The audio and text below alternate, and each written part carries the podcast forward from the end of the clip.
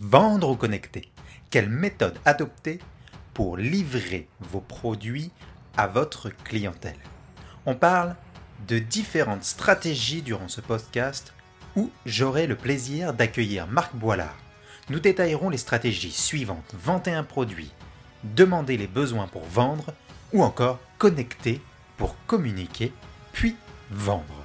Abonnez-vous dès maintenant en suivant les instructions sur juliencarcali.com par oblique podcast et soyez avertis de la sortie des épisodes tous les lundis sur votre lecteur de podcast préféré.